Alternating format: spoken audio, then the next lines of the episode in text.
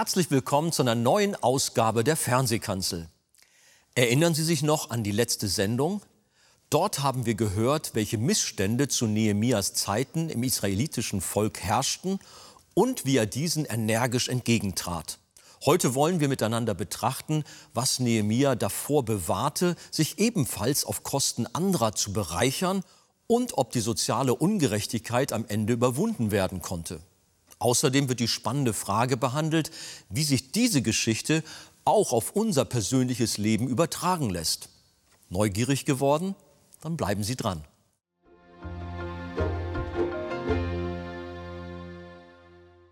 Als Nehemia mit der Selbstklärung durch war, dann lesen wir von einer dritten Art seiner Reaktion. Jetzt wurde er aktiv. Vers 7.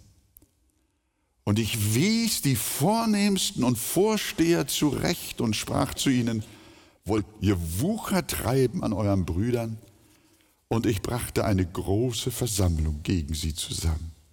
Sein Vorhalt in Vers 8 war, dass die Juden aus der Gefangenschaft im Babylon doch nicht deswegen befreit worden waren, um zu Hause in Jerusalem erneut unter Druck und Knute zu leben.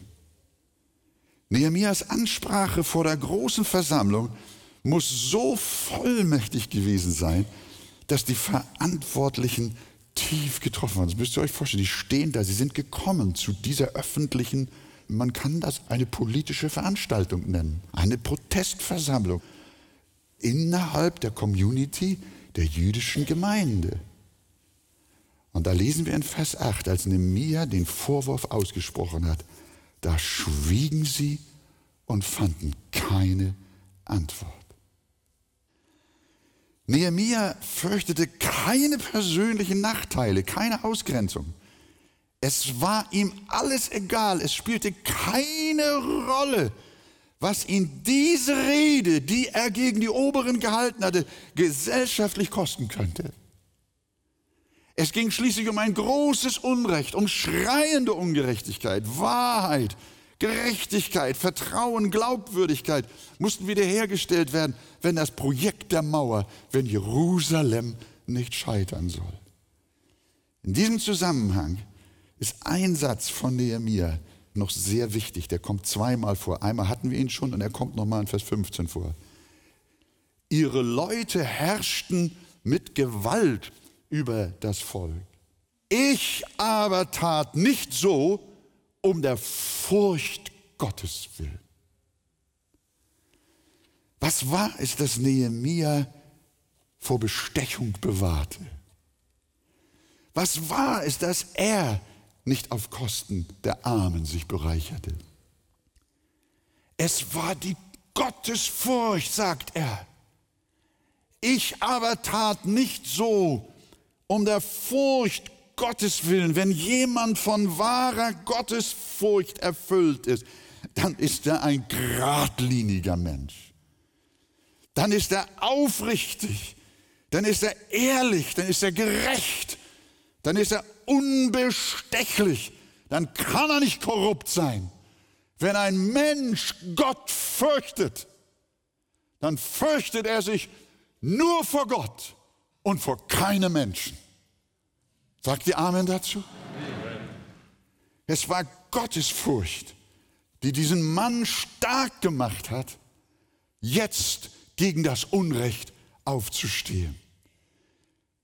Darum, wenn wir wollen, dass es in unserem Land gerecht zugehen soll, dass unsere Gesellschaft nicht untergehen soll in Korruption, wie das in vielen Ländern der Erde der Fall ist, dann brauchen wir in der Regierung, in den Rathäusern und auf den Behörden, dann brauchen wir gottesfürchtige Menschen. Und dafür müssen wir beten. Wollen wir das tun? Das ist der Grund, weshalb Paulus uns aufruft, für die Obrigkeit zu beten. Gott schenke uns gottesfürchtige Menschen, die sich nicht mit hineinziehen lassen in den Schlamassel von Lüge, von Hinterziehung, von Betrug, von Hintergehung, von Korruption und Bestechung. Gott, erbarme dich über unser Land. Schenk uns eine gottesfürchtige Regierung. Und darum rief Nehemia frank und frei den Oberen und Vornehmsten des Volkes in Vers 9. Schaut es euch an, weiter zu. Und er sagt, was ihr da tut, ist nicht gut. Solltet ihr nicht in der Furcht unseres Gottes wandeln, wegen der Lästerung der Heiden unserer Feinde, hier appelliert er an die Gottesfurcht wiederum. Solltet ihr nicht in der Furcht unseres Gottes wandeln? Und das nicht zuletzt auch wegen der Lästerung der Heiden. Ihr seid doch Juden. Ihr seid doch gläubig. Der Gott Abrahams, Isaaks und Jakobs ist doch auch euer Gott. Es ist nicht gut, dass ihr so handelt. Ihr solltet in der Furcht Gottes wandeln. Was ist das für ein Reformator? Der Nehemiah. Was für ein Wagnis ging er ein. Erinnert ihr euch, wie einst Elia auf dem Kamel handelte? Oder Johannes der Täufer es wagte, sogar dem König Herodes zu widersprechen und buchstäblich seinen Kopf dabei verlor. Solche furchtlosen, geradeaus Christen brauchen wir heute so geradlinig, wahrheitsgetreu, loyal und gottesfürchtig. Kostet es, was es wolle, wollen wir zuverlässige, geradlinige Christen sein, dann sagt ja. ja. Halleluja. Wir wollen es sein mit Gottes Hilfe. Und jetzt kommt die vierte Reaktion des Nehemiah. Als er die innere Verwüstung in der Gesellschaft seines eigenen Volkes vollumfänglich sah, als er sah, was wirklich los war, da ging er aufs Ganze. Und zum Schluss seiner Kundgebung sagte in Vers 10 und 11, hört mal, was er jetzt sagt. Was für ein Mut. Da steht er da vor einer Menge von Menschen, denen er mit allem Ernst die Wahrheit sagen musste. Er sagt, ich und meine Brüder und meine Diener haben ihnen auch Geld und Korn geliehen. Er hat dafür vermutlich keine ausbeuterischen Zinsen genommen. Das war ja das Übel. Er hatte sich geprüft. Aber obwohl er das sauber getan hat, hat er gesagt, wir wollen ihnen doch diese Schuld erlassen. Und weiter. Gebt ihnen heute noch ihre Äcker ihre Weinberge, ihre Ölbäume, ihre Häuser zurück. Dazu den Hundertsten vom Geld, vom Korn, vom Most und vom Öl, den ihr ihnen auferlegt habt. Wow. Das heißt, Nehemiah verlangt, dass sie alles unrechtmäßige Gut wieder zurückgeben. Dazu auch die Wucherzinsen, die die Menschen versklavten und so machte Nehemia nicht nur Worte und große Gesten, sondern stellte die Ausbeuter vor die Entscheidung. Egal, was ihm das einbringt. Nun sind wir gespannt, wie die Vornehmen und Obersten der Juden reagieren. Die stehen da jetzt. Und da ist der Nehemia. Der kommt von Babylon. Der will hier eine Mauer bauen. Der will uns sagen, was wir alles falsch gemacht haben. Haben Sie so reagiert? Am besten nehmen wir ihn fest und sperren ihn ins Gefängnis. Oder wir schicken ihn nach Babylon zurück. Da meckert er nicht so rum. Nein, hör mal. Sie haben ihn nicht denunziert beim König in Persien und sie haben ihn auch nicht verhaften lassen. Nein, Freunde, Gott hat ein gewaltiges Wunder getan. Denn es heißt in Nehemiah 5, Vers 12 jetzt, da sprachen sie. Wir wollen es zurückgeben. und nichts von ihnen fordern, sondern es so machen, wie du gesagt hast. Wow. Oh, könnte das auch in Deutschland passieren? Sollte das auch in unseren Gemeinden und Kirchen passieren? Was für eine Wandlung. Den Armen sollen ihre Schulden voll und ganz erlassen werden. Welch eine Erleichterung, welch eine Reformation, welch eine Erweckung. Gelobt sei der Name des Herrn. So, jetzt kommen wir aber wieder zu uns. Wäre das nicht auch etwas für deine Familie? Trage den Deinen doch nichts mehr nach, wisst du nicht? Die Schulden erlassen? Trage nichts mehr nach, deiner Frau, noch deinem Mann, noch deinen Eltern, noch deinen Kindern. Könnte bei dir zu Hause nicht auch so ein großer Erlasstag sein? Ein Tag der Vergebung und der Versöhnung. Wie wäre es in der Gemeinde? Halte deinem Bruder doch niemals mehr die alten Sünden vor. Erlasse ihm um Jesu willen, bedrücke niemanden mehr mit deinen Schuldzuweisungen. Lass ab vom Streit und segne die Gemeinde mit Frieden. Bist du schuldig an der Gemeinde geworden? In welcher Form auch immer. Ich meine nicht nur finanziell. Ich erinnere mich an einen Mann, der kam zu mir und sagte, Pastor, ich habe jahrelang der Gemeinde das nicht gegeben, was Gott gehört aber ich gebe es dir jetzt in einer Summe. Er hat es zurückgegeben, was er Gott vorenthalten hatte. Und ihr, die ihr noch in Sünden gelebt habt, fern von Gott, die ihr gelogen, betrogen und unrechtmäßiges Gut an euch gerissen habt, auch ihr handelt wie die Oberen in Jerusalem oder wie der Zollbetrüger Zachäus. Könnt ihr euch an ihn erinnern? Als Jesus in sein Haus einzog, da rief er, siehe Herr, was hat er gesagt? Die Hälfte meiner Güter gebe ich den Armen. Und wenn ich jemand betrogen habe, so gebe ich es vierfältig zurück. Der war noch besser als die Juden in Jerusalem. Der hat viermal zurückgegeben. Und was hat Jesus dann diesem Halsabschneider bis dahin geantwortet? Heute ist diesem Haus Heil widerfahren. Mein Freund, es ist Heil da wenn du Buße tust, wenn du Wiedergutmachung verübst. Ich weiß nicht, was du in deinem Haus besitzt und hast. Ich weiß auch nicht, mit welchen Worten und welchem Zorn du Menschen belegst und sie belastest mit deinen Schuldzuweisungen. Du weißt selbst, wo das Unrecht in deinem Leben ist. Und dass es Sinn macht, nicht nur wenn du dich bekehrst, sondern im Laufe deiner Nachfolge. Gib zurück, was nicht recht ist. Nimm die Worte zurück, die du bitter gesprochen hast.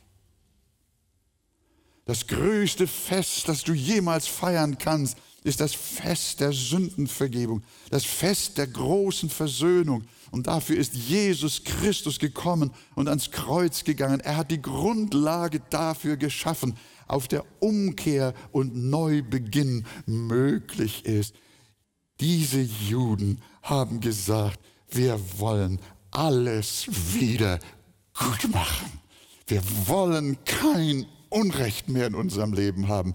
Heute soll ein Tag der Wiedergutmachung, heute soll ein Tag des Rechts und der Gerechtigkeit sein, heute soll ein Tag der Versöhnung, heute soll ein großer Festtag sein, denn Jesus Christus hat uns auch alle unsere Sünden vergeben. Sagt ihr Amen? Amen. Aber liebe Gemeinde, nur noch kurz zum Schluss. Lasst uns schauen, was jetzt weiter in Jerusalem geschah. Natürlich hat Nehemiah sich gefreut, ein so promptes Ja-Wort zu hören. Aber, aber er wollte den Sack jetzt richtig zubinden, damit es nicht nur Worte bleiben, sondern auch wirklich Taten geschehen. Denn es gibt leider immer wieder Menschen, die bekehren sich mit Worten, aber nicht in der Tat. Die fangen an, fromm zu reden, aber nicht fromm zu leben. Und was macht Nehemia? Ich weiß nicht, ob er zweifelte, ob das, was jetzt die Oberen versprochen hatten, nun auch zuverlässig war. Auf jeden Fall möchte er die Sache vertiefen, ihr Ja-Wort verbindlich machen. Und in Vers 12 liest ihr, was liest ihr da? Da holt er die Priester. Komm, sagt er, wir holen die Priester. Das sind die Diener Gottes. Und vor ihnen und vor Gott sagt ihr euer Ja-Wort, damit alles vor Gott geschehe. Und dann nahm er sogar noch einen Eid von den Gläubigern, auch in Vers 12, dass sie auch wirklich erlassen wollten. Und weiter berichtet, Vers 13, hör mal, was sagt er da? Auch schüttelte ich den Bausch meines Gewandes aus und sprach, so schüttle Gott jedermann von seinem Haus und von seinem Besitztum ab, der dies versprochen hat und nicht ausführt. Ja, so werde er ausgeschüttelt und leer. Nehemiah macht ein Ritual. Der nimmt sein Gewand. Ich habe jetzt leider nichts da drin, aber nimmt es auf den Kopf und macht so. Das müsst ihr euch vorstellen. Der zieht sein Gewand aus und schüttet es aus und sagt, Freunde, ihr habt jetzt Ja gesagt. Hier sind die Priester. Ihr habt es vor Gott gesagt. Ihr habt einen Eid abgelegt. Und wenn ihr den brecht, dann soll Gott eure Häuser nehmen, eure Besitztümer, eure Familien und alles, was ihr habt. Er soll es ausschütteln vor euch, dass ihr nichts mehr habt und die Ärmsten dieser Welt seid. Merkt ihr, wie der Nehemia ergriffen war? Was der für einen leidenschaftlichen Kampf gekämpft hat um Gerechtigkeit? Soll ich die Jacke wieder anziehen? Also ihr Lieben, schnell zurück. Auch schüttelte ich den Bausch meines Gewandes aus und sprach so, schüttle Gott jedermann von seinem Haus und von seinem Besitztum ab, der dies versprochen hat und nicht ausführt. Ja, so werde er ausgeschüttelt und leer. Also Nehemiah, er möchte es ihnen klar machen, dass sie ein Rückgabeversprechen vor Gott unter Eid nun abgegeben haben und dass sie es unter keinen Umständen widerrufen sollten, sondern auch so handeln, weil sonst Gott mit ihnen verhandeln wird und ihnen ihr Leben und ihren Besitz ausschütteln wird. Das war radikal. Und jetzt, wie nahmen die Menschen das jetzt auf? Vers 13. Und die ganze Versammlung sprach, was denn? Habt ihr es? Die ganze Versammlung sprach Amen. Wie gewaltig. Daher kommt auch das Wort und alles Volk sagt Amen. Amen. Ja, das kommt daher, damit ihr das mal wisst, wenn wir das wieder sagen und wiederholen, nicht wahr? Das ist alles biblisch, was wir machen hier. Alles Volk, die ganze Versammlung sprach Amen. Und deshalb Liebe Gemeinde, liebe Freunde, lasst uns heute alle zur Buße, zur Umkehr, zur Wiedergutmachung, zur Versöhnung. Lasst uns doch allesamt Amen sagen. Möchten wir nicht heute auch so einen Reformationstag haben wie in Jerusalem?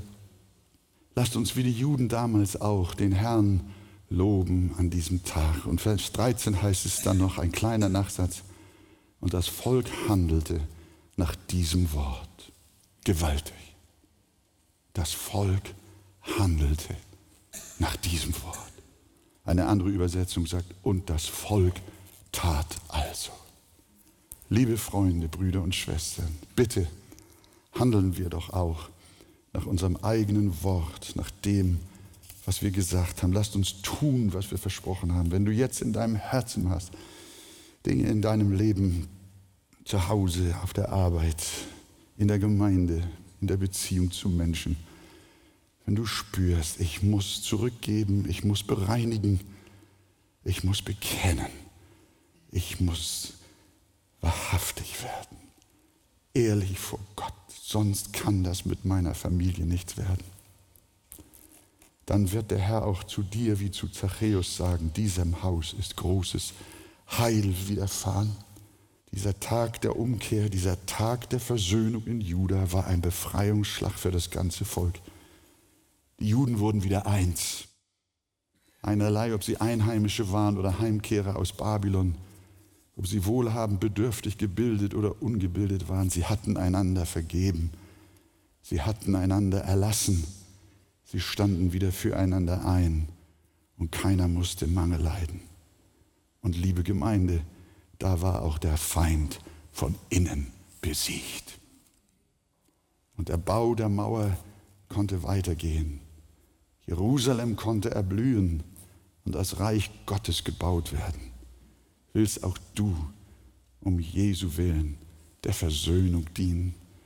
Willst du um Verzeihung bitten und selbst auch verzeihen?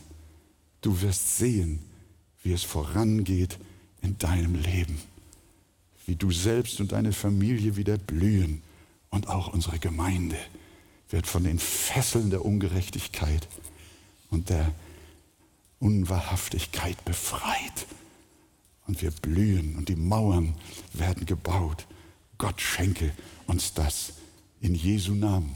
Und alles Volk sagt Amen. Halleluja. Gott segne euch. Ein Ehepaar lebte in Scheidung. Die Frau befand sich bereits in einem getrennten Zimmer und sie lebte nicht mehr mit ihrem Mann zusammen, wenn auch noch unter einem Dach.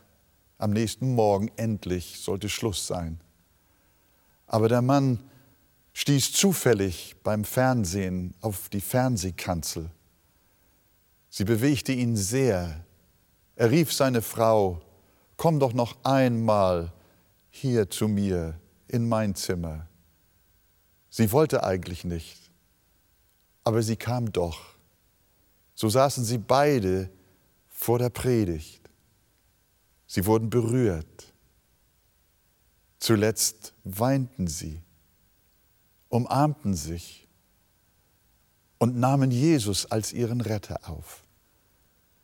Sie versöhnten sich, die Ehe wurde heil durch den Glauben. Wir freuen uns so sehr, dass das geschehen ist. Wir sind so dankbar, dass Gott die Fernsehkanzel so gebraucht und vielen Menschen hilft.